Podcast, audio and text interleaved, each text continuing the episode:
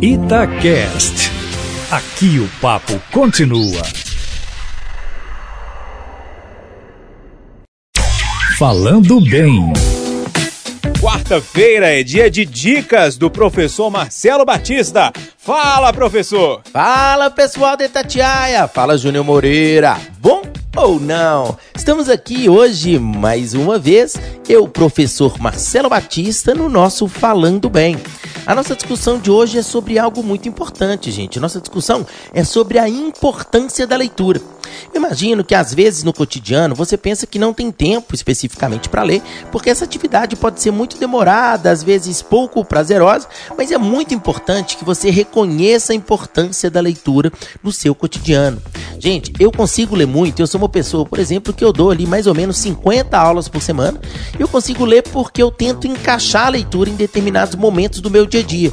Sempre que eu tenho uma pausa pequena, sempre que eu tô às vezes me deslocando dentro de um Uber, de um ônibus, eu aproveito para tentar ler o máximo possível.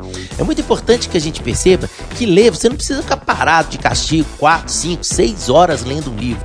Você pode às vezes ler um pouquinho, para, depois continua. Você pode ler jornais, revistas. A leitura ela precisa fazer parte do seu cotidiano para gerar conhecimento, melhorar a sua fala, melhorar a sua escrita e gerar de fato a transformação social, que é uma coisa tão importante na nossa vida.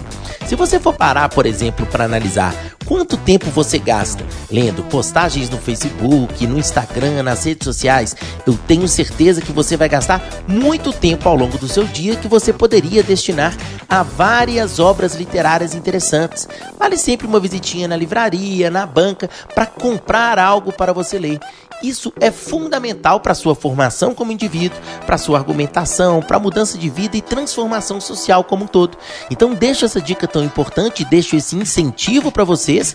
Agora, quem sabe você consegue arrumar alguma coisinha para durante a semana ou até mesmo para sua pausa no fim de semana ler com tranquilidade. Vamos aproveitar demais, fique sempre ligado nas nossas dicas, que nós vamos sempre falar também sobre questões relacionadas à leitura e literatura. E se você quiser mais dicas ainda, entre em contato comigo lá no meu Instagram com o nome Aprendi com Papai. Beleza, pessoal? Até semana que vem. Um grande abraço, até a próxima e tchau, tchau.